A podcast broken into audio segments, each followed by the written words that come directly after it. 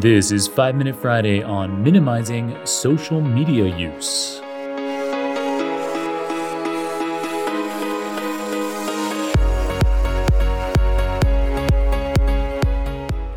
At the beginning of the new year, in episode number 538, I introduced the practice of habit tracking and provided you with a template habit tracking spreadsheet.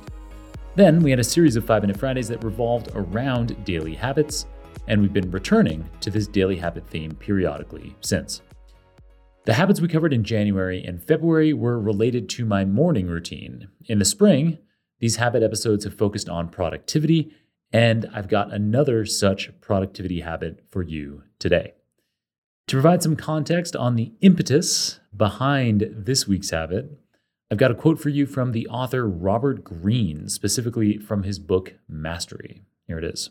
The human that depended on focused attention for its survival now becomes the distracted, scanning animal, unable to think in depth, yet also unable to depend on instincts. All right, so that's the quote.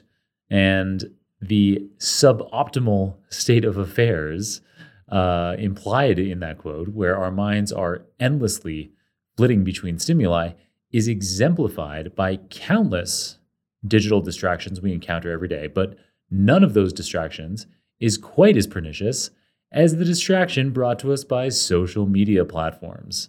When using free social media platforms, you are typically the product, a product being sold to in platform advertisers. Thus, to maximize ad revenue, these platforms are engineered to keep you seeking cheap, typically unsatisfying dopamine hits within them for as long as they can. This state of affairs is good for social media platforms, but it is typically unhelpful to you.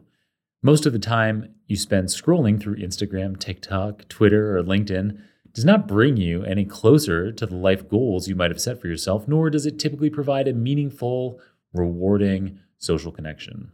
Going back to Robert Greene's quote, repeatedly switching away from an important task to checking social media feeds in order to obtain that cheap dopamine hit, in my experience, weakens my capacity to wade deeply into thinking about these important problems and do my most valuable work, like researching, writing, and recording super data science episodes. Um, on top of that problem, uh, peer reviewed journal articles suggest that social media usage is associated with symptoms of depression and anxiety. All of that said, there are some benefits to using social media.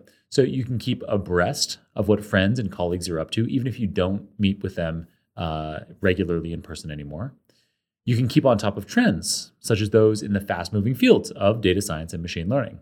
You can discover valuable information dense content, such as new podcast episodes, uh, books, and journal articles. So, how can we obtain the best of what social media platforms have to offer while minimizing their harmful effects? Well, first off, we could be judicious about following only content creators that produce worthwhile content for our professional pursuits or our rewarding hobbies. Alternatively, we can use software to track or set strict limits on how much we use particular applications or websites. For example, you can use Rescue Time on Mac OS or the built in Screen Time functionality available on iOS. My personal approach these days, however, is simply to limit myself to one check of social media platforms per day.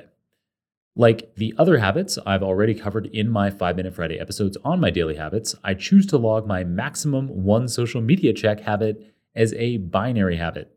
Either I checked social media more than once or I didn't.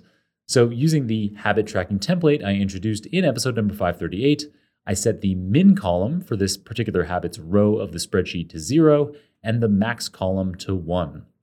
If you feel like being fancier than my simple binary flag suggestion, you could use data from a tool like Rescue Time or Screen Time to instead log the number of minutes you spend on social media each day.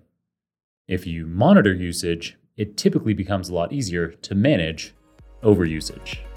All right, that's it for today's episode. Keep on rocking it out there, folks.